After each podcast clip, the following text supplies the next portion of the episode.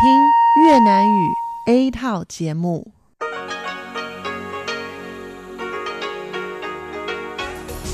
Đây là Đài Phát thanh Quốc tế Đài Loan rờ tê i.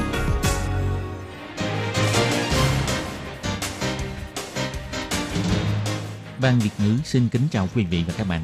Đây là chương trình Việt ngữ Đài Phát thanh rờ tê i được truyền đi từ Đài Loan.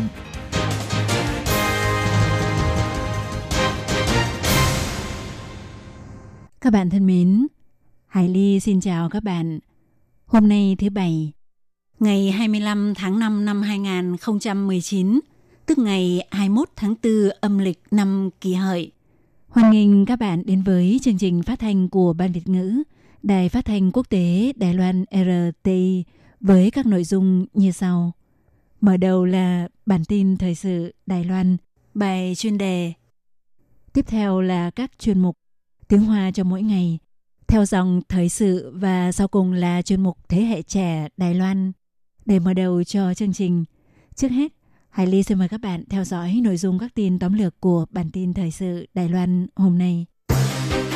Theo Tổng thống Thái Anh Văn, thể hiện lời cam kết cống hiến nhân quyền về sức khỏe của Đài Loan. Hãng hàng không Eva Air và công đoàn tiếp viên tái khởi động đàm phán. Theo thời báo New York Times, con đường đấu tranh cho quyền bình đẳng kết hôn đồng giới, ông Kỳ Gia Uy đã trải qua ba mươi ba năm nhưng vẫn chưa kết thúc. Ông Hàn Quốc Du chứng thực sẽ tham dự hoạt động tạo thanh thế cho vòng sơ tuyển ứng cử viên tranh cử Tổng thống. Các nghị viên thúc giục ông phải từ chức thị trưởng thành phố Cao Hùng. Cựu Thủ tướng Lại Thanh Đức bày tỏ sẵn sàng tới tham dự cuộc gặp do Ban chấp hành Trung ương Đảng Dân Tiến tổ chức. Nhanh nhất từ tháng bảy tới, những hộ nông dân nhỏ có thể hợp pháp hóa sản xuất những sản phẩm do tự mình trồng trọt. Các bạn thân mến, và bây giờ Ly xin mời các bạn đến với nội dung chi tiết của bản tin thời sự Đài Loan hôm nay. Trong buổi gặp gỡ đoàn hành động đấu tranh vì sự tham dự của Đài Loan vào W H O vào sáng ngày hai mươi lăm tháng năm, Tổng thống đã bày tỏ sự cảm ơn, đồng thời khẳng định sự thành công của Bộ trưởng Bộ Phúc lợi và Y tế Trần Thời Trung, dẫn đầu đoàn hành động đấu tranh vì sự tham dự của Đài Loan vào W H O đến Đại hội Y tế Thế giới diễn ra tại Geneva với mục đích gắn kết sức mạnh giữa các tổ chức y tế chuyên nghiệp và cộng đồng người Hoa trên thế giới bằng các phương thức đa dạng và dùng hành động thực tế nhất để thể hiện sự quyết tâm và cam kết cống hiến nhân quyền về sức khỏe của Đài Loan. Tổng thống Thái Anh Văn cho biết, do sự ngăn cản của Trung Quốc khiến Đài Loan không thể chính thức tham dự Đại hội đồng Y tế Thế giới W H A. Tuy nhiên, đoàn hành động đấu tranh vì sự tham dự của Đài Loan vào W H O vẫn chia sẻ chuyên môn về y tế và vệ sinh công cộng với các quốc gia đối tác quan trọng trên thế giới, đồng thời đã tổ chức bảy mươi mốt cuộc đàm phán song phương và gặt hái được nhiều thành quả ngoại giao thực tế. Tổng thống cho biết, trong năm nay có nhiều đối tác quốc tế, trong đó bao gồm các nước bang giao và Mỹ, đều đã lên tiếng ủng hộ Đài Loan trong các dịp quan trọng, bảo vệ quyền tham dự Đại hội đồng Y tế Thế giới của Đài Loan. Rất nhiều các nước bang giao dành sự khẳng định cao độ đối với sự cống hiến của Đài Loan về chuyên môn y tế. Chế độ bảo hiểm y tế của Đài Loan rất đáng tự hào, cũng được nhiều quốc gia hâm mộ. Tổng thống Thái Anh Văn nói, Đài Loan luôn là một thành viên tích cực và có trách nhiệm với xã hội quốc tế, nhất là về mảng y tế. Đài Loan sẵn sàng chia sẻ kinh nghiệm và công nghệ y tế tiên tiến, cùng chung tay với cộng đồng quốc tế đối phó với những thách thức về sức khỏe của toàn cầu.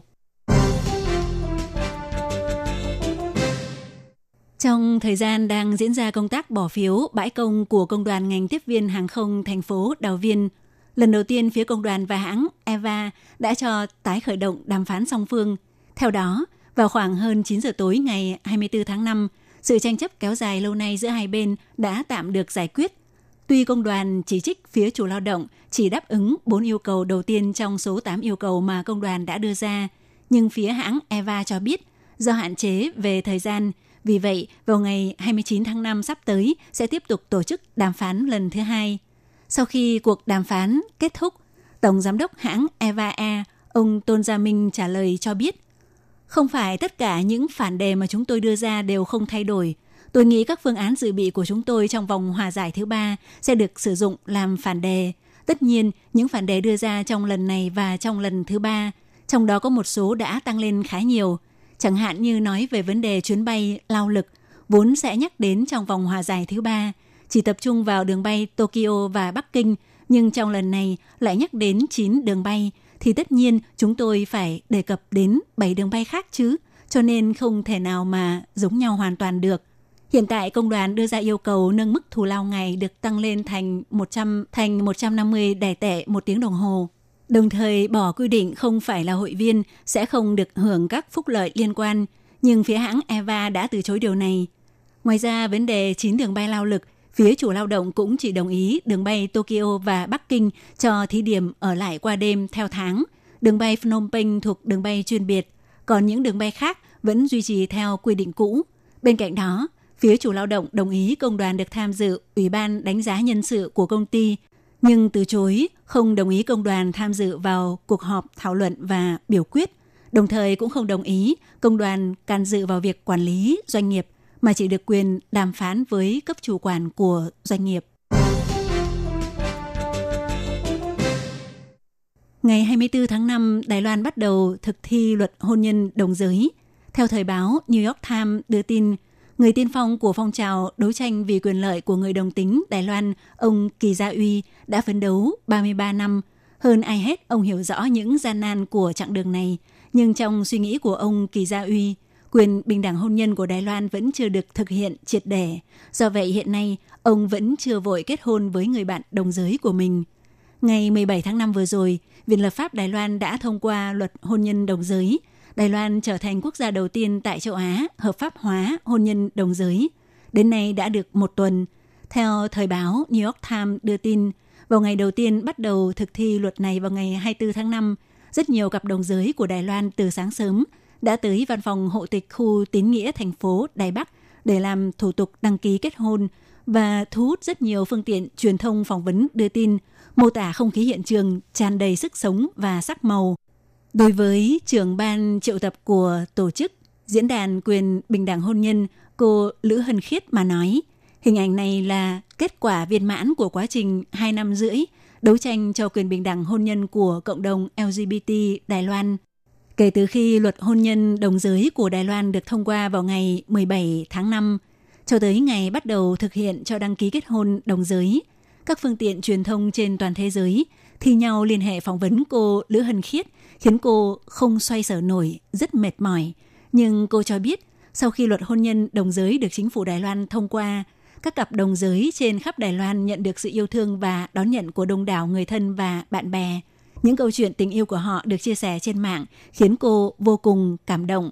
Cô Lữ Hân Khiết nói, những người trong cộng đồng lờ giê bê tê đều nói, ngay cả đối với những người không có ý định kết hôn, họ vẫn cảm thấy được quốc gia của mình đón nhận mình.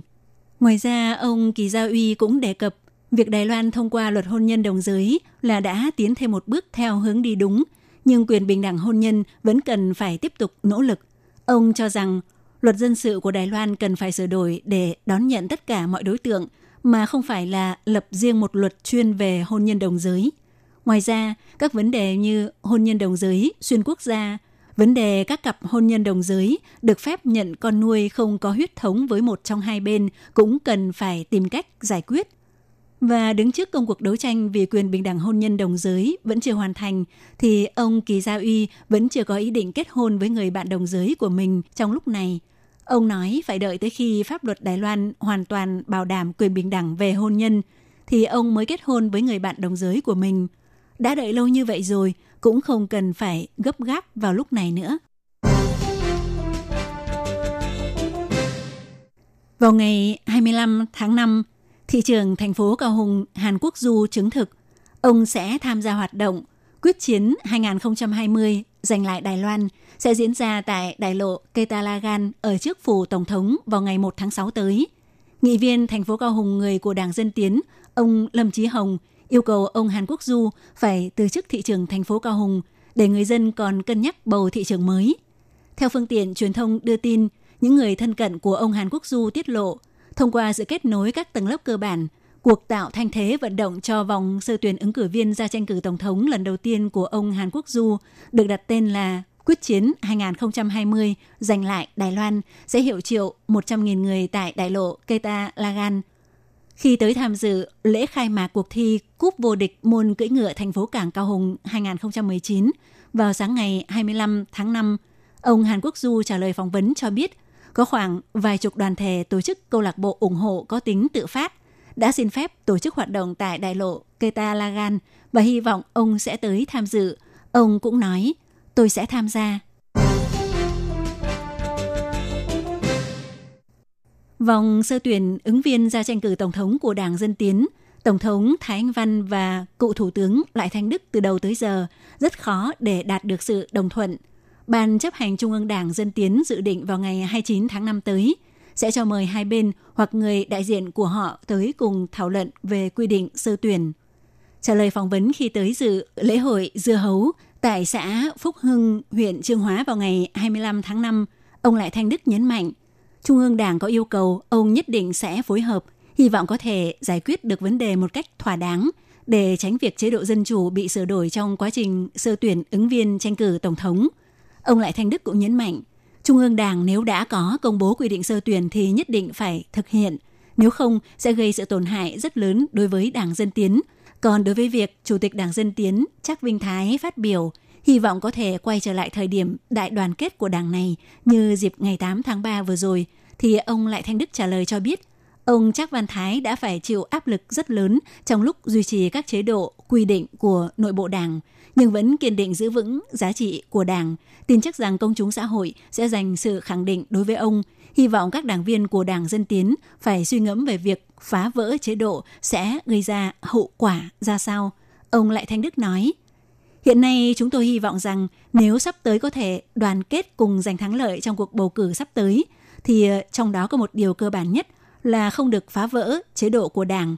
Nếu đã công bố biện pháp bầu cử rồi, nếu sau đó lại đi phá hoại nó, thì sự đoàn kết của nội bộ đảng sẽ gặp phải thách thức. Ngoài ra, sức mạnh đã hội tụ được từ công chúng xã hội cũng sẽ khó mà tìm lại được. Cho nên các đảng viên của Đảng Dân Tiến chúng ta nhất định phải cân nhắc vấn đề này. Tất cả mọi sản phẩm trên thị trường Đài Loan do cân nhắc đến vấn đề truy xuất nguồn gốc, do vậy đều yêu cầu các chủ sản xuất cần phải có nhà máy được đăng ký hợp pháp. Nhưng do ở Đài Loan có rất nhiều hộ nông dân nhỏ tự tiến hành gia công thô những nông sản phẩm do mình trồng thành các sản phẩm như mứt trái cây, nước ép trái cây hoặc trái cây sấy khô. Tuy nhiên, nếu không có nhà máy được cấp giấy phép của Bộ Kinh tế và không đạt được yêu cầu về an toàn sản xuất theo quy định của Bộ Y tế Phúc Lợi, thì không được đưa sản phẩm tự gia công ra tiêu thụ trên thị trường. Nhưng các hộ nông dân nhỏ khi tìm nhà máy gia công thực phẩm để hợp tác, thì do khối lượng sản phẩm không nhiều, thường bị các nhà máy gia công từ chối không nhận, khiến kênh tiêu thụ và sản xuất các sản phẩm gia công nông sản phẩm sơ chế bị hạn chế. Theo Hội trưởng Hội Liên kết Nông dân trẻ Miêu Lật, Liêu Ngọc Linh nói, diện tích trồng trọt của chúng tôi không lớn, không thể đạt được sản lượng lớn do sự hạn chế về sản lượng, do vậy không thể đàm phán hợp tác với các xưởng gia công được. Cho dù họ có chịu gia công giúp chúng tôi đi nữa, thì chúng tôi cũng rất vất vả vì chi phí cao nên giá thành bán ra cũng sẽ gia tăng. Để giúp những hộ nông dân nhỏ có thể tự sản xuất và hỗ trợ họ vận hành kênh tiêu thụ sản phẩm, Ủy ban Nông nghiệp Đài Loan đã nghiên cứu soạn thảo dự thảo sửa đổi biện pháp quản lý sản xuất và kiểm nghiệm nông sản phẩm. Vào ngày hai mươi tư tháng năm đã trình lên để Viện Lập pháp thông qua vòng một. Nếu dự thảo sửa đổi này thuận lợi thông qua vòng ba, thì sau này các hộ nông dân có thể tự xây những phòng gia công. Tuy nhiên, do quy mô không thể so với nhà máy gia công thực phẩm, vấn đề an toàn cần phải kiểm soát ra sao? Thì theo chủ nhiệm Ủy ban Nông nghiệp Đài Loan, ông Trần Cát Trọng cho biết, mặc dù sau này Ủy ban Nông nghiệp Đài Loan là cơ quan thẩm quyền, Bộ Y tế Phúc Lợi vẫn sẽ căn cứ theo biện pháp quản lý an toàn vệ sinh thực phẩm để yêu cầu việc gia công thô nông sản phẩm phải phù hợp với các quy định liên quan. Hiện tại các nông sản phẩm do nông dân sản xuất, nếu số lượng nhiều, vẫn có các nhà máy gia công thực phẩm đồng ý nhận đơn hàng gia công giúp. Theo ông Trần Quán Toàn, nông dân chuyên trồng quýt và hồng cũng cho biết, trong tương lai, nếu có thể tự xây cơ sở gia công trên đất trồng nông sản, thì giá thành có thể giảm từ mười đến hai mươi phần trăm, như vậy cũng có thể hạ giá thành tiêu thụ. Các bạn thân mến, Hải Ly xin cảm ơn các bạn vừa theo dõi bản tin Thời sự Đài Loan hôm nay do Hải Ly biên tập và thực hiện. Hải Ly xin mời các bạn tiếp tục theo dõi những nội dung còn lại của chương trình hôm nay. Thân ái, chào, tạm biệt. Bye bye.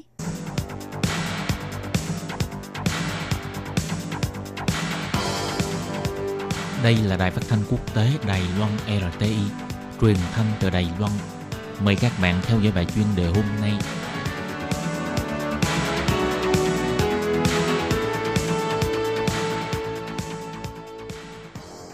Minh Hà xin kính chào quý vị và các bạn. Hôm nay trong năm phút chuyên đề, mời quý vị theo dõi bài viết nói chuyện cuộc chiến thương mại kéo dài giữa hai nền kinh tế lớn Mỹ và Trung Quốc gây ảnh hưởng lớn nhất với Đài Loan. Ngày mười tháng năm, sau khi Mỹ và Trung Quốc chấm dứt vòng đàm phán thương mại hai ngày, thì Tổng thống Mỹ Donald Trump ngay sau đó ra lệnh tiếp tục tăng thuế nhập khẩu từ mười phần trăm lên hai mươi lăm phần trăm của Mỹ đối với hai trăm tỷ đô la Mỹ hàng hóa từ Trung Quốc bán sang Hoa Kỳ, chính thức có hiệu lực. Chưa tới hai mươi bốn tiếng đồng hồ, vào lúc không giờ rạng sáng ngày mười tháng năm theo giờ Đông Bộ nước Mỹ, thì hầu như tất cả hàng hóa của Trung Quốc giờ đây đang phải trả cho Mỹ khoản thuế hai mươi lăm phần trăm đối với hai trăm tỷ đô la Mỹ hàng hóa. Ông Robert Lighthizer, phó đại diện thương mại Mỹ cho Tổng thống Donald Trump đưa ra thông cáo nêu ra, Tổng thống cũng ra lệnh triển khai tiếp tiến trình điều chỉnh tăng lên mức thuế hai mươi lăm phần trăm đối với số hàng hóa còn lại nhập từ Trung Quốc với tổng trị giá đạt khoảng ba trăm tỷ đô la Mỹ. Ông Lighthizer cho biết, trước khi đưa ra quyết định về mức thuế mới này, mọi chi tiết về thông báo và đề nghị công khai đều được công bố trên website của Cơ quan Đại diện Thương mại Hoa Kỳ. Đứng trước việc Mỹ áp đặt mức thuế hai mươi lăm phần trăm, phía Trung Quốc đã tuyên bố sẽ có những biện pháp đáp trả cần thiết. Từ năm hai không một tám đến nay, giữa hai bên Mỹ và Trung Quốc đã áp phạt thuế qua lại với hơn ba trăm sáu mươi tỷ đô la Mỹ, tổng giá trị hàng hóa thương mại hai chiều. Lần này thì Mỹ tăng thuế với mức cao hơn làm ảnh hưởng tới năm nghìn bảy trăm hạng mục hàng hóa từ Trung Quốc bán sang Hoa Kỳ, trong đó bao gồm sản phẩm điện tử, cơ khí máy móc, phụ tùng xe hơi, các loại đồ đạc nội thất vân vân. Tuy nhiên, lần này Mỹ cũng đưa ra thời hạn tạm nới lỏng, tức là đối với hàng hóa đã được đóng thùng trước thời điểm lệnh tăng giá có hiệu lực hoặc là hàng hóa đã rời cảng thì vẫn tính theo mức thuế cũ là mười phần trăm. Kể từ ngày mười tháng năm, Mỹ ra đòn tăng phạt thuế lên hai mươi lăm phần trăm với hàng hóa nhập từ Trung Quốc. Đối với các doanh nghiệp Đài Loan có vốn đầu tư nước ngoài phải đối mặt nhiều nguy cơ quan trọng. Theo đánh giá của Viện Nghiên cứu Thông tin Công nghiệp thuộc Ủy ban Chính sách Đầu tư, cuộc chiến thương mại Mỹ-Trung là xúc tác làm tăng tốc độ doanh nhân Đài Loan di chuyển cơ sở sản xuất của họ từ Trung Quốc sang các nước.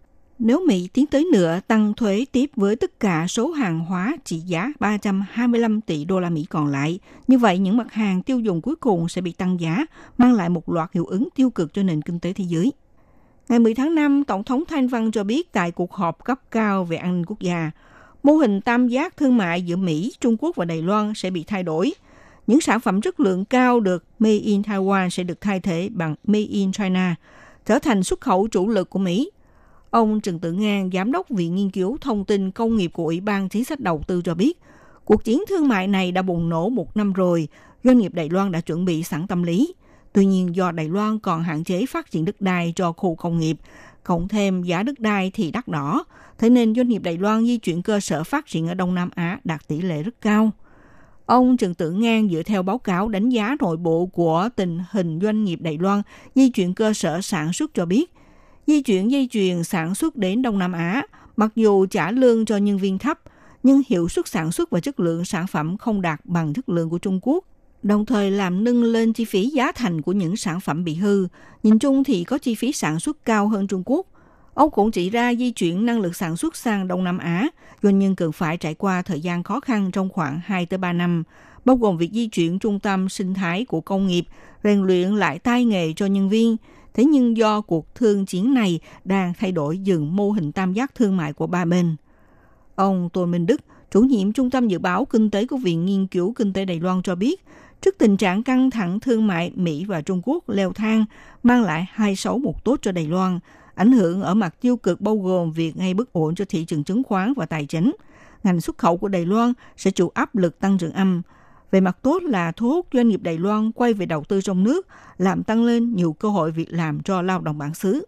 Các bạn thân mến, các bạn vừa theo dõi bài chuyên đề hôm nay của Đài rờ tê i với bài viết nói chuyện cuộc chiến thương mại kéo dài giữa hai nền kinh tế lớn Mỹ và Trung Quốc gây ảnh hưởng lớn nhất với Đài Loan. Bài viết này do Minh Hà biên tập và thực hiện. Xin cảm ơn sự theo dõi của quý vị.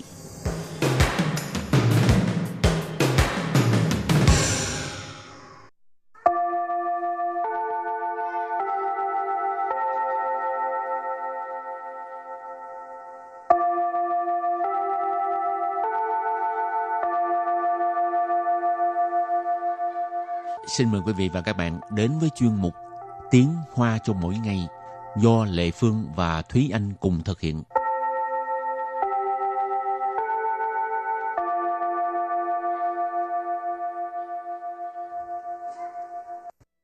Thúy Anh và Lệ Phương xin kính chào quý vị và các bạn. Chào mừng các bạn đến với chuyên mục Tiếng Hoa cho mỗi ngày ngày hôm nay. Thúy Anh có đi Ấn Độ bao giờ chưa? Chưa bao giờ đi luôn. Không thích đi hay là không có tiền để đi? Lệ Phương thì hình như không muốn đi Ấn Độ lắm, tại vì sợ đi đó phải ăn bằng tay, à, không được cầm đũa. Nhưng mà em nghĩ là tại vì sẽ có rất là nhiều khách du lịch, cho nên chắc cũng không khách du lịch nào cũng có thể uh, quen được với cái thói quen đó của người Ấn Độ, cho nên chắc người Ấn Độ, người bản địa họ cũng không có chấp nhận quá mức đến như vậy. Nó giận thôi. Rồi hôm nay mình học hai câu có từ Ấn Độ ha, Intu. Câu thứ nhất, Ấn Độ cũng là nước mục tiêu của chính sách hướng năm mới à? Và câu thứ hai, thật sự là một đối tượng rất quan trọng. Và sau đây chúng ta lắng nghe cô giáo đọc hai câu mẫu để bằng tiếng Hoa. Ấn Độ cũng là chính sách hướng Nam mà? Thúy Anh xin giải thích câu mẫu số một. Ấn Độ cũng là chính sách hướng Nam mà? Ấn Độ. Ấn Độ là Ấn Độ. Yè shì. Yè shì nghĩa là cũng là. Xin nán xiang trần chợ. Xin nán xiang trần chợ. Đây là cụm từ mà Đài Loan dạo gần đây thường xuyên nhắc đến. Xin nán xiang là hướng Nam mới. Trần chợ là chính sách. Mục tiêu. Mục tiêu là mục tiêu. Quốc gia. Quốc gia là quốc gia. Và sau đây chúng ta hãy cùng lắng nghe cô giáo đọc lại câu mẫu bằng tiếng Hoa. Ấn Độ cũng là chính sách hướng Nam của quốc gia mà? Ấn Độ cũng là chính sách hướng Nam quốc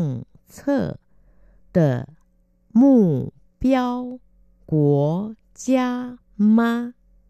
Câu này có nghĩa là Ấn Độ cũng là nước mục tiêu của chính sách hướng năm mới à? Và câu thứ hai, thực sự là một đối tượng rất quan trọng.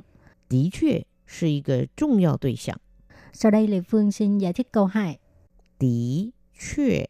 Tí chue có nghĩa là đích thực, xác thực. Sì yì ge. Sì yì ge là một cái gì đó. Trọng yếu đối tượng. Trọng yếu đối tượng, đối tượng quan trọng. Trọng yếu là quan trọng, đối tượng là đối tượng ha. Ý cờ trọng yếu là đối tượng, một đối tượng rất quan trọng. Và sau đây chúng ta lắng nghe cô giáo đọc câu mẫu này bằng tiếng Hoa. Đích chue là một cái trọng yếu đối tượng. Đích chue là một trọng yếu đối tượng. Câu vừa rồi là thực sự là một đối tượng rất quan trọng. Và sau đây chúng ta hãy cùng đến với phần từ vựng mở rộng.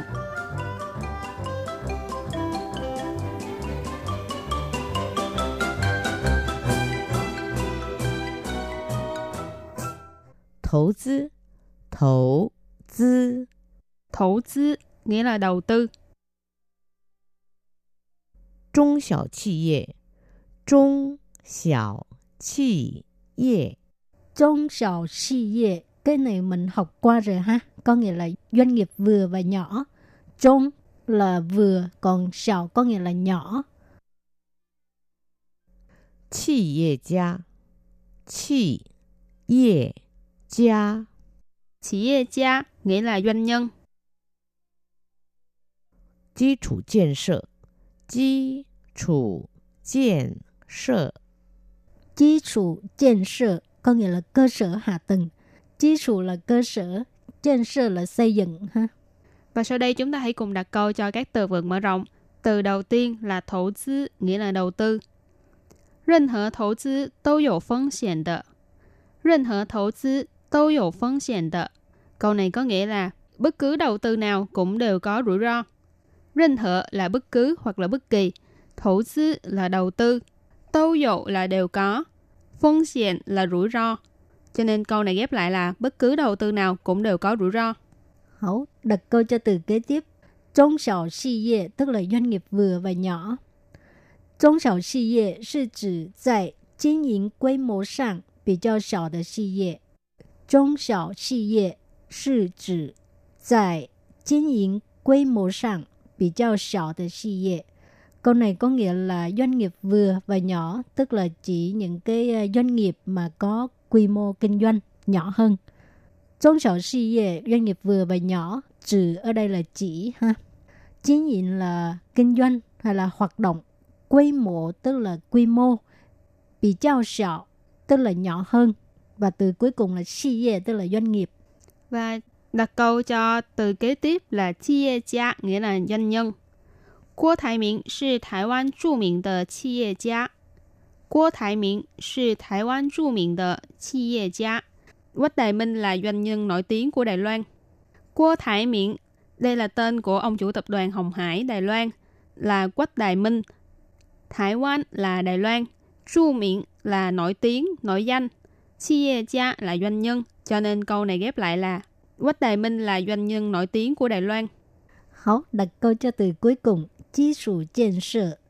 Chính phủ chí chí quy hoạch, khu đa toàn miễn sinh chí sủ kiến sở đầu tư. Chính phủ chí chí quy hoạch, khu đa toàn miễn sinh chí sủ kiến sở đầu tư. Câu này có nghĩa là chính phủ à, tích cực quy hoạch mở rộng đầu tư, xây dựng cơ sở hạ tầng toàn diện.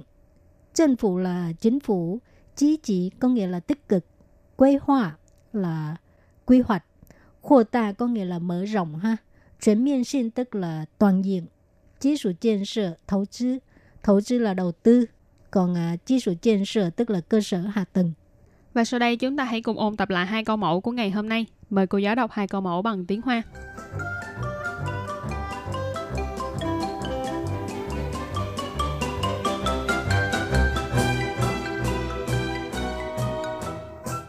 印度也是新南向政策的目标国家吗？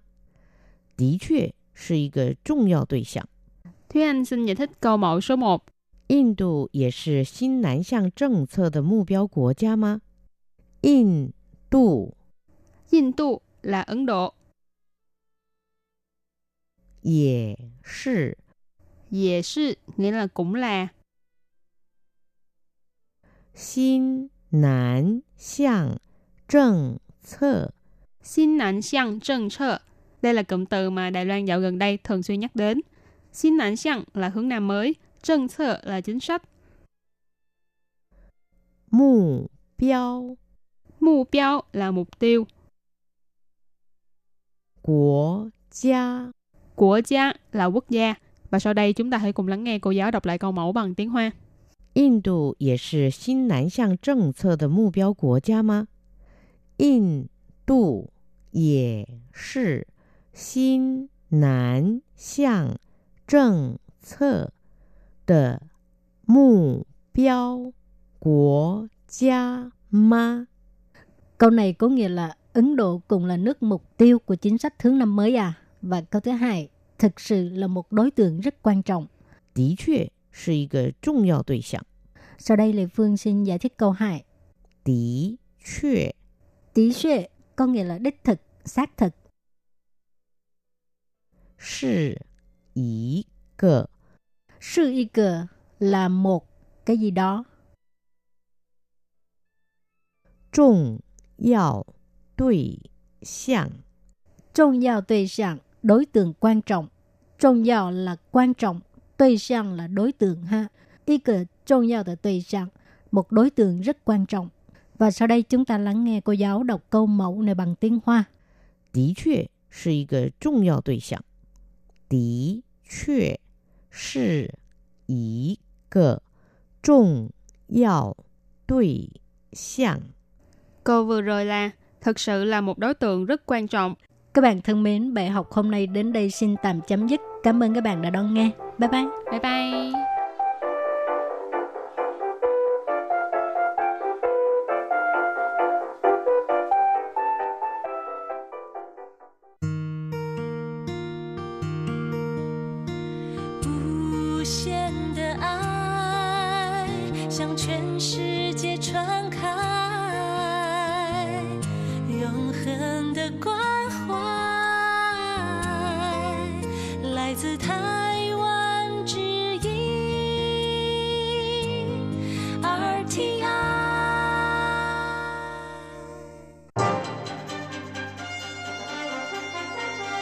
Quý vị đang đón nghe chương trình Việt ngữ Đài rờ tê i truyền thanh từ Đài Loan.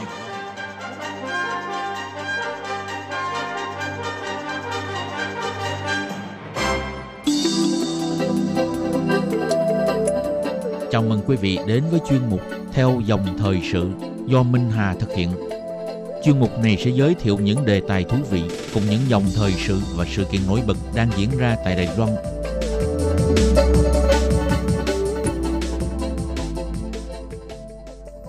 Minh Hà xin kính chào quý vị và các bạn. Các bạn thân mến, để thúc đẩy chương trình năm du lịch thị trấn nhỏ hai không một chín, từ cuối năm ngoái, Cục Du lịch thuộc Bộ Giao thông đã bình chọn ra ba mươi thị trấn nhỏ kinh điển của Đài Loan. Và một trong những thị trấn nhỏ nằm trong danh sách bình chọn là xã Liệt Tử, còn được gọi là Tiểu Kim Môn. Lý do được chọn là bởi cho đây là một miền đất như chuyện thời xưa và thời nay đang xen lẫn nhau, tái hiện hình ảnh của chiến địa.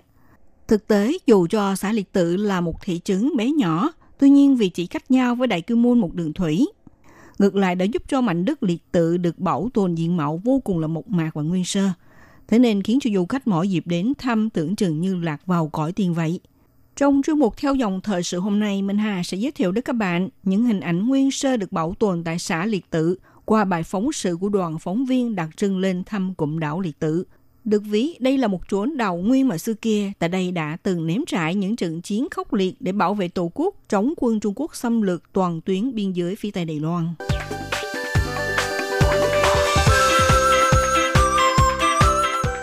Xã Liệt Tự Lê Dĩ Sang còn được gọi là Tiểu Kim Môn. Đây là cụm đảo có vị trí nằm cách huyện đảo Kim Môn về phía Tây Nam, là cửa ngõ trung gian bắc nhịp cầu qua lại giữa hai nơi Kim Môn và Hạ Môn, là thị xã nằm dưới sự quản lý của huyện đảo Kim Môn của Đài Loan. Trong cụm đảo Liệt Tự bao gồm các đảo nhỏ như là Đại Đảm, Nhị Đảm, Tam Đảm, Tứ Đảm, Ngũ Đảm, Phục Hưng Tự, Mãnh Hổ Tự, Sư Đảo và nhiều đảo nhỏ khác. Liệt Tự có hòn đảo xa nhất chỉ cách khu vực kiểm soát của Trung Quốc đại lục là năm ki lô mét. Thế nên xét về vị trí chiến lược thì có thể được coi là tuyến đảo tiền tiêu xa bờ của Đài Loan, đảm trách vai trò phòng tuyến bảo vệ cho đảo trên Đài Loan. Liệt Tự có diện tích là mười bốn phẩy tám nghìn năm trăm ba mươi sáu ki lô mét vuông, dân số vào tháng bảy năm hai không một sáu có khoảng hơn mười hai nghìn người. Dân cư phân bố trong địa bàn được chia thành năm làng, gồm có thôn Lâm Hồ, thôn Thượng Kỳ, thôn Tây Khẩu, thôn Hoàng Phố và thôn Thượng Lâm. Phương tiện giao thông nối tiếp từ đảo Kim Môn đến cùng đảo Liệt Tự, cho đến nay vẫn duy nhất đi bằng tàu thuyền từ bến tàu Thủy Đầu ở Đại Kim Môn để tới nơi bến tàu Cửu Cung của Tiểu Kim Môn. Sau khi xuống tàu thì phong kê, phung chi, tức là một hình điêu khắc thành hình con gà khổng lồ đứng sừng sững ngay bến cảng. Đây là một điểm địa lý nổi bật nhất ở cụm đảo Liệt Tự như để chào đón du khách đến từ phương xa. Ngoài ra, đập vào mắt du khách là những biểu ngữ được dựng quanh bên lề đường, nêu bật lên những điều kỷ luật chiến trường nghiêm khắc từng được thực thi vào thời chiến. Ở phía dưới trung tâm phục vụ du khách Liệt Tự nằm cạnh bến cảng là bệnh viện đường hầm, là nơi để tiếp nối với đường hầm Cửu Cung vào thời chiến tranh. Nghe nói vào thời bấy giờ tại bệnh viện này đã diễn ra cảnh chào đón vô số em bé cùng ra đời tại đây. Còn ngày nay thì đã trở thành trung tâm tư liệu văn hóa lịch sử của địa phương. Tiếp tục hành trình đi sâu hơn nữa là đường hầm Cửu Cung, Cửu Cung Khương Tao, do thiếu ánh sáng nên có những đường hầm sâu thăm thẳm như chẳng có điểm dừng. Thỉnh thoảng có thể nghe thấy tiếng kêu của loài dơi. Ở gần chỗ cửa vào đường hầm thì có tấm biển ghi chép câu chuyện gian truân vất vả của quân đội quốc gia vào thời gian khoan đào lốp đá hoa cương để xây dựng đường hầm. Ngay trước ngõ vào đường hầm còn lưu lại một bức tường đá hoa cương ngày xưa dùng làm cửa chắn nước. Thầy giáo Hồng Thanh Trương nay đã về hưu rồi. Thầy Trương là cư dân Tường sống cả đời tại Liệt Tự, đã hướng dẫn đoàn phóng viên đến thăm trung tâm trưng bày các cổ vật. Trong đó đã triển lãm đủ loại lệnh cấm và vật dụng được quản lý trên đảo nhỏ của thời kỳ ban hành thiết quân luật. Thầy Trương giới thiệu như thế này. Thầy Trương cho biết lấy ví dụ do yếu tố kinh tế cho nên về mặt tiền giấy thì đã được ban hành rất nhiều lệnh quản lý nghiêm ngặt. Chẳng hạn trên tờ tiền giấy nếu có in lên dòng chữ hạn chế sử dụng tại Kim Môn, vậy thì cư dân không thể mang loại tiền giấy này đi sử dụng trên hòn đảo Đài Loan. Rồi cũng có khi ban hành lệnh giới nghiêm, bất cứ người dân sống trên đảo nhỏ này đều không được phép đi lại tự do, cho nên tất cả ngã tư đều có lính canh gác kiểm soát. Thí dụ như là bạn đi ra khỏi nhà rồi, mà nếu đi quá mười tiếng đồng hồ thì rất có khả năng bạn không cách nào để về tới nhà mình. Lúc này đều cần có khẩu lệnh. Lực lượng quân đội sẽ hỏi bạn, bạn là ai vậy? Rồi bạn phải biết khẩu lệnh của bạn là gì. Nếu không trả lời được thì có thể bị bắn ngay tại hiện trường. Ngoài ra còn có quy định là khi cư dân từ ngôi làng này đến ngôi làng khác sẽ phải xuất trình giấy thông hành. Những người đánh cá và người làm nghề nuôi trồng con hào khi muốn xuống biển để tác nghiệp thì cũng cần phải xuất trình giấy chứng nhận là ngư dân hay là người làm nghề nuôi hào. Trong tất cả làng xã sẽ có lệnh cấm nuôi dê, nuôi bồ câu và thả diều. Máy radio, máy ảnh, thậm chí là quả bóng rổ đều được liệt vào danh sách quản lý. Và cuối cùng chỉ còn lại một dàn máy chiếu phim cũ rích. Những khi chiếu phim thì mới trở thành niềm vui hưởng thụ duy nhất của quân lính và cư dân. Một điều thú vị là khi đoàn phóng viên mới vừa bước ra khỏi trung tâm triển lãm văn hóa cổ vật, thì đang ngập lúc quân đội tiến hành cuộc tập trận. Đoàn xe tăng chạy trên đường phố, khiến đoàn phóng viên ngay lập tức cảm nhận được bầu không khí của chiến địa nơi chiến tuyến. Hành trình của đoàn phóng viên tiếp tục đi thăm lô cốt tướng quân. Được biết trong thời gian diễn ra trận nã pháo ngày hai mươi ba tháng tám, ông Tưởng Kinh Quốc từng tích thân đến thăm Tiểu Kiêu Môn giữa tiếng pháo kích nổ vang ầm ầm. Ông cùng với thiếu tướng Hát Bắc Thuôn mở hội nghị tác chiến ngay tại hệ thống lô cốt kiên cố này. Tuy nhiên ngày nay, người tham quan chỉ có thể từ trong những lỗ châu mai và lối đi ngoằn ngoèo trong lô cốt vẫn còn được lưu lại để mường tượng tình cảnh của thời bấy giờ. Và thầy giáo Trương cho biết như sau. Những lỗ châu mai nằm trong lô cốt tướng quân như thế thì có khoảng hai mươi bốn lỗ. Hiện nay lỗ châu mai mà chúng ta đang thấy đó là cái lỗ chỉ về phía kiểm soát bãi biển. Trên này có cái lỗ rất đặc biệt là vì mỗi cái lỗ có hình dáng như đóa hoa mai. Chủ yếu là trong không gian bít kín như thế này, nếu chúng ta nã súng bắn ra ngoài thì sẽ gây ra tiếng hồi âm rất to. Vì âm thanh chấn động mà có thể làm cho màng nhĩ bị thủng. Nếu được thiết kế như thế này thì sẽ làm cho âm thanh bị vỡ ra và sẽ không còn tạo ra tiếng hồi âm vang dội nữa. Trừ lô cốt tướng quân ra còn có lô cốt dũng sĩ và lô cốt thiết hán, được vinh danh là liệt tự tam bảo. Trong đường hầm từ trên xuống dưới, từ ngang tới dọc đều nối kết với nhau. Trong này còn phân bố đủ loại hình lô cốt dành cho súng liên thanh, pháo đài chiến phòng, kho đạn dược, chiến hào của xe tăng, thậm chí có lâu đài dành cho xe tăng. Du khách có thể dừng chân ở từng điểm tham quan để chiêm ngưỡng một cách thoải mái. Ngoài ra, từ lô cốt dũng sĩ đi xuyên qua lô cốt thiết hán, còn có một trung tâm triển lãm chủ đề về mìn quân dụng. Trong này lắp đặt một khu trải nghiệm bom mìn để nhắc nhở du khách ngày xưa nhằm phòng chống quân địch nhập xâm. Ở dọc bờ biển Kim Môn từng là một sa trường tàn khốc, được cài đặt một dải mìn quân dụng. Mãi tới khi Tổng thống Man Kiệu lên cầm quyền, nền hòa bình giữa hai bờ eo biển xuất hiện tia sáng và cho mời đại đội phá mìn ở nước ngoài đến đây chấp hành công tác gỡ mìn. Vậy khi đó đã cho gỡ đi bao nhiêu quả mìn đây? Thầy Hồng Thanh Trương lắc đầu cho biết là thật khó đếm được là bao nhiêu. Thầy Trương nói,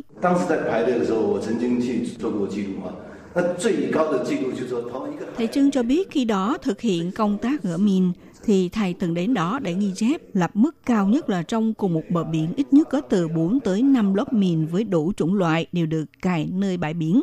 Sau khi gỡ xuống cho tập trung tại một khu vực, thầy đã đến tham quan tại chỗ, phạm vi chất đầy các quả mìn đại khái là mở rộng ra tới vài trăm mét vuông, cho thấy số lượng của các quả mìn là nhiều như thế. Sau khi trải nghiệm xong cận cảnh của các bãi mìn, đoàn phóng viên có thể đến thăm trung tâm bắn mô phỏng bằng súng trường tấn công ở Hậu Lân. Đây là một trung tâm dân sự bắn mô phỏng bằng súng trường đầu tiên trên toàn Đài Loan, Tại đây, du khách có thể thay bộ đồ quân trang, tay cầm súng liên thanh chiến đấu được làm phỏng theo trọng lượng và bề ngoài của cây súng thực để trải nghiệm thực cảnh mô phỏng chiến tranh do Viện Khoa học Trung ương nghiên cứu và sáng chế.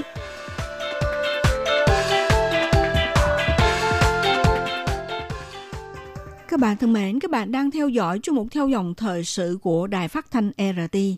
Hôm nay Minh Hà mời các bạn đến thăm xã Liệt Tự, một cụm đảo thuộc địa phận quản lý của Kim Môn để trải nghiệm quang cảnh chiến tranh của xưa kia. Tiểu Kim Môn, Liệt Tự có diện tích chưa tới mười lăm ki lô mét vuông, phía đông cách nhau với Đại Kim Môn một đường thủy Kim Liệt, phía tây thì nằm cách Hạ Môn cũng chỉ có sáu ki lô mét và nằm cận kề với cửa sông Cửu Long tỉnh Phúc Kiến.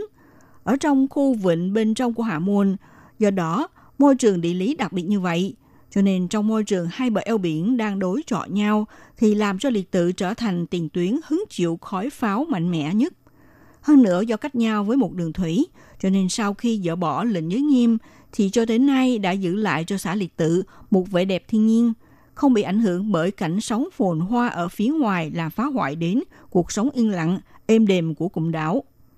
Ngày xưa để phòng chống quân địch trên đảo Liệt Tự đều xây chi chít các đường hầm.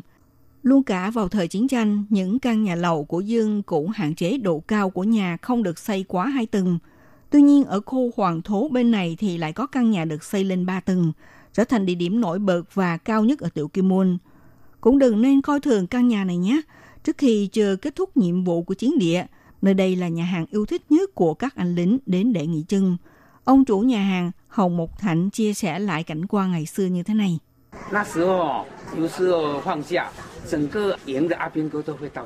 Chủ nhà hàng cho biết khi đó những lúc là ngày nghỉ phép thì cả một doanh trại binh lính đều tập họp tại đây. Chúng tôi phải phục vụ bữa ăn từ sáng đến bảy tám giờ tối vẫn còn làm. Rồi vì lúc đó các anh lính đông lắm nên hễ là ngày nghỉ phép muốn tìm một chỗ để ngồi cũng không có. Các anh lính ngồi liền kề bên nhau. Trong một bàn ăn như vậy có thể ngồi từ hơn chục anh lính hoặc là hai mươi anh lính. Vì được nghỉ phép mà nên mọi người đều vui mừng hết cỡ đến để mà dùng bữa ăn, trò chuyện, xem băng truyền hình, cứ như thế để thời gian giải trí trôi qua tại đây. Ông chủ Hồng Mục Thạnh cho biết, ngày xưa nhà hàng kinh doanh những món ăn giản tiện như cơm chiên, mì xào.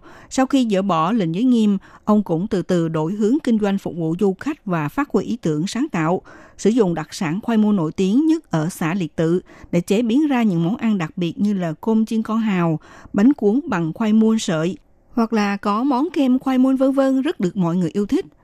Nét đẹp của Liệt Tự không phải bạn muốn đến chiêm ngưỡng là có cơ hội để thấy được phong cảnh đẹp của nó, đặc biệt là cảnh quan thiên nhiên của bờ biển.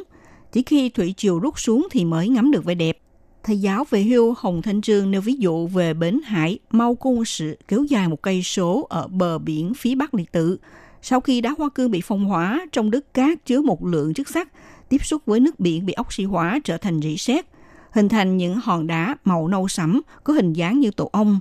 Với cảnh quan đặc biệt như thế này, khi mà thủy triều lên thì không thể thấy được cảnh quan tuyệt đẹp của nó đâu. Rất may là khi đoàn phóng viên đến nơi bãi biển sông Khẩu ở bờ biển phía tây Liệt Tự thì cảnh hoàng hôn đang dần dần buông xuống, nước biển cũng bắt đầu rút đi, để lộ ra từng thanh thép nằm san sát nhau. Thầy giáo Trương giải thích như thế này. Trên bãi biển, những thanh thép mà chúng ta thấy được là ngày xưa nhằm phòng chống tàu cá của kẻ thù hoặc là tàu chiến của quân địch đổ bộ, nên tận dụng đường ray cũ để xây lên một rào cản như vậy. Thông thường trên bãi biển đều cắm lên trùng trùng lốp lốp thanh thép này, nhưng sau này gỡ bỏ lệnh giới nghiêm, bộ đội rút quân và trong lúc chờ đợi đội tuần phòng đến đóng chốt, nhiều tàu cá Trung Quốc vượt qua đây, di chuyển về bán để mà kiếm lời. Thế nên dọc bờ biển Liệt Tự hầu như là đều bị bọn họ phá hết sạch. Chỉ còn lại đường bãi từ sông Khẩu tới Thượng Lâm còn được bảo tồn nguyên vẹn hơn. Chủ tịch xã Liệt Tự, bà Hồng Nhật Sang cho biết, từ năm hai không một ba đến nay, hàng năm số lượng du khách đến thăm Liệt Tự vào khoảng một trăm mười nghìn đến một trăm hai mươi nghìn lượt. Nhưng bắt đầu từ năm hai không một bảy, hàng năm tăng trưởng lên ba mươi nghìn lượt.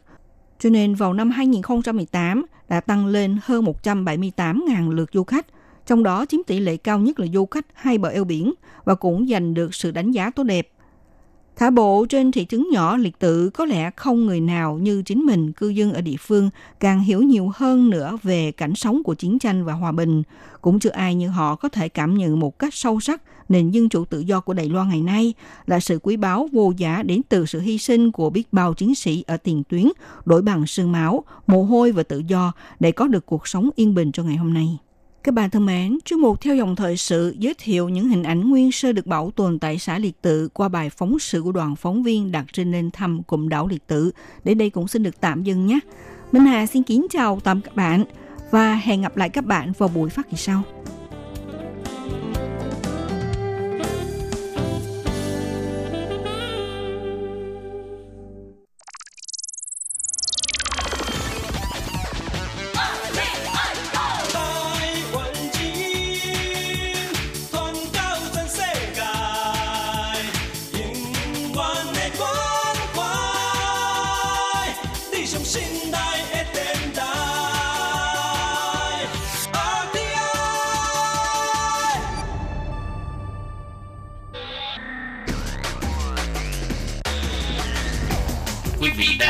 Chương trình Việt ngữ tại rờ tê i truyền thanh từ Đài Loan.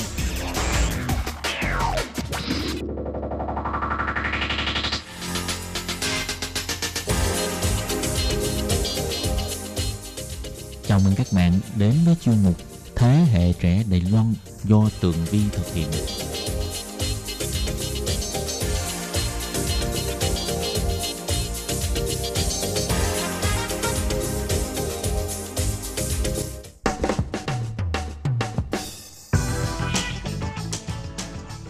Tường Vi xin chào quý vị và các bạn. Chào mừng trở lại với chuyên mục Thế hệ trẻ Đài Loan vào thứ Bảy hàng tuần. Thì các bạn, chuyên mục ngày hôm nay thì Tường Vi muốn đưa các bạn trở về với thế giới của ba mươi năm hoặc là bốn mươi năm về trước. Đây là những người bạn được sinh ở thế hệ tám X và trong đó thì cũng có Tường Vi. Vâng, thì các bạn, tại sao lại đưa các bạn trở về quá khứ vào cái thời đại này? Ý tưởng này á, nảy sinh từ vài ngày hôm trước. Trong một lần Tường Vi đang đi bộ trên đường thì nhìn thấy một cậu bé người Đài Loan ở khoảng tầm chắc là mười mười hai tuổi gì đó thôi. Và cậu bé đang cầm trong tay rất là nhiều những cái hòn bi có màu sắc sặc sỡ, cũng y như Việt Nam mình vậy đó. Thì cậu bé đó chơi một mình và bắn những cái hòn bi lại với nhau. Thì làm cho Tường Vi nhớ lại, thời Tường Vi còn nhỏ thì làm gì mà có điện thoại di động hay là iPad như là bây giờ. Cho nên là à, hay cùng với các bạn hàng xóm đi ra ngoài đường chơi bắn bi nè, chơi tạc lon, rồi chơi rất là nhiều trò. Mà chắc hẳn khi mà Tường Vi kể ra đi thì tất cả mọi người sinh vào thời đại của Tường Vi á, thì chắc chắn sẽ có chung sự đồng cảm. Và bây giờ thì chúng ta hãy cùng trở về quá khứ để xem trẻ em hồi xưa không có điện thoại, không có iPad thì họ chơi cái gì nha. Nào, bây giờ thì mời các bạn cùng lắng nghe. Thưa các bạn, nền nhạc background vừa rồi chắc chắn là rất là quen thuộc với chúng ta. Đó là nền nhạc của trò chơi game Super Mario, trò chơi Mario hái nấm. Đây là một trò chơi vô cùng kinh điển và được gia nhập vào xã hội Đài Loan vào những năm một nghìn chín trăm tám mươi. Còn Việt Nam mình thì hơi trễ một chút là vào những năm một nghìn chín trăm chín mươi. Lúc đó trò chơi Super Mario hái nấm có thể nói là bùng nổ trên toàn thế giới. Nhưng mà ở thời điểm đó thì đâu phải gia đình nào cũng có đủ điều kiện để sắm một bộ Super Mario về cho con cái mình chơi đâu. Bởi vì cần phải trang bị tivi nè, rồi đồ game tùm lum hết.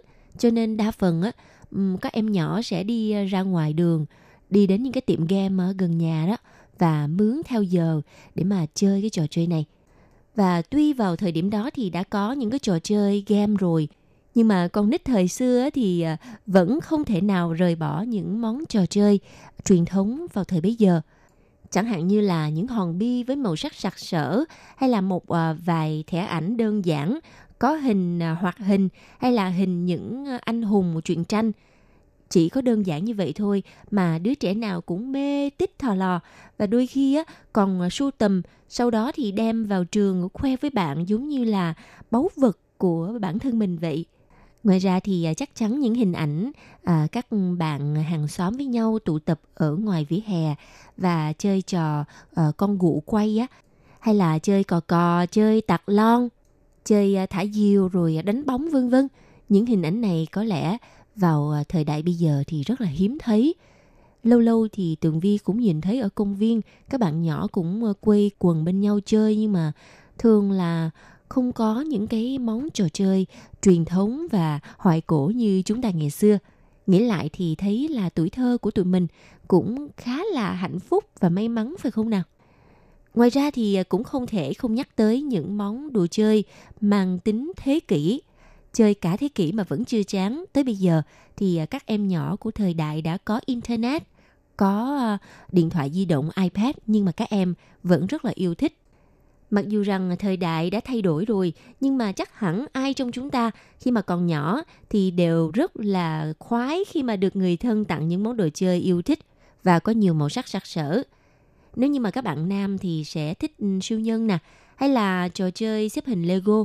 Còn con gái thì chắc chắn sẽ rất là mê những cô búp bê Barbie xinh xắn hay là những chú gấu Teddy dễ thương. Nhưng có một điều Tường Vi chắc chắn rằng hiếm ai trong chúng ta tò mò là những món đồ chơi nổi tiếng này nó xuất hiện trên trái đất như thế nào và nó có từ bao giờ. Thì à, bây giờ thì Tường Vi sẽ giới thiệu một vài những món trò chơi kinh điển à, để chúng ta biết được là à, lịch sử xuất phát của những món này là từ bao giờ nha.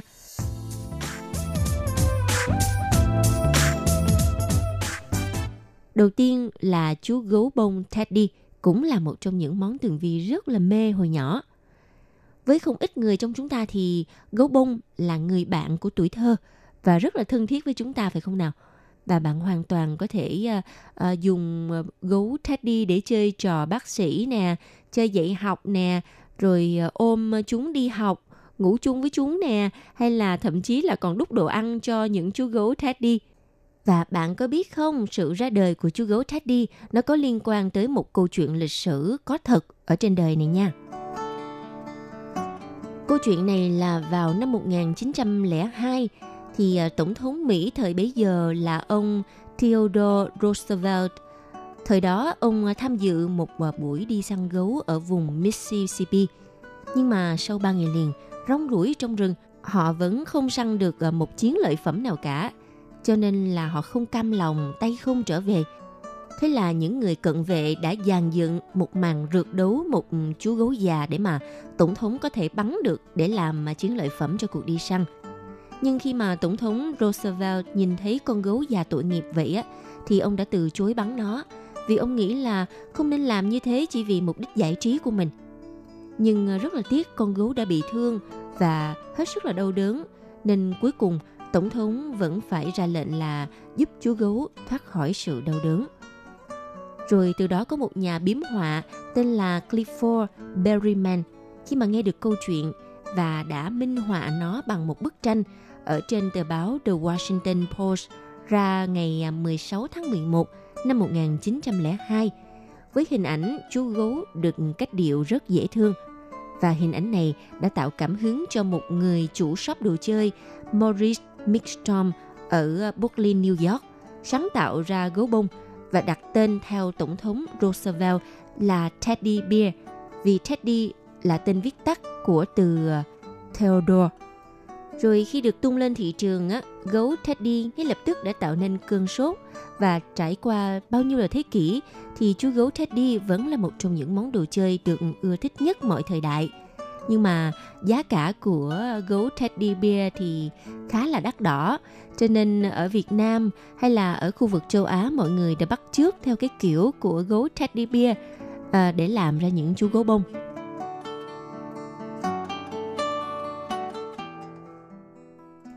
Ngoài chú gấu Teddy Bear ra thì các bạn nhỏ đều mong muốn sẽ có trong tay một bộ đồ chơi xếp hình Lego.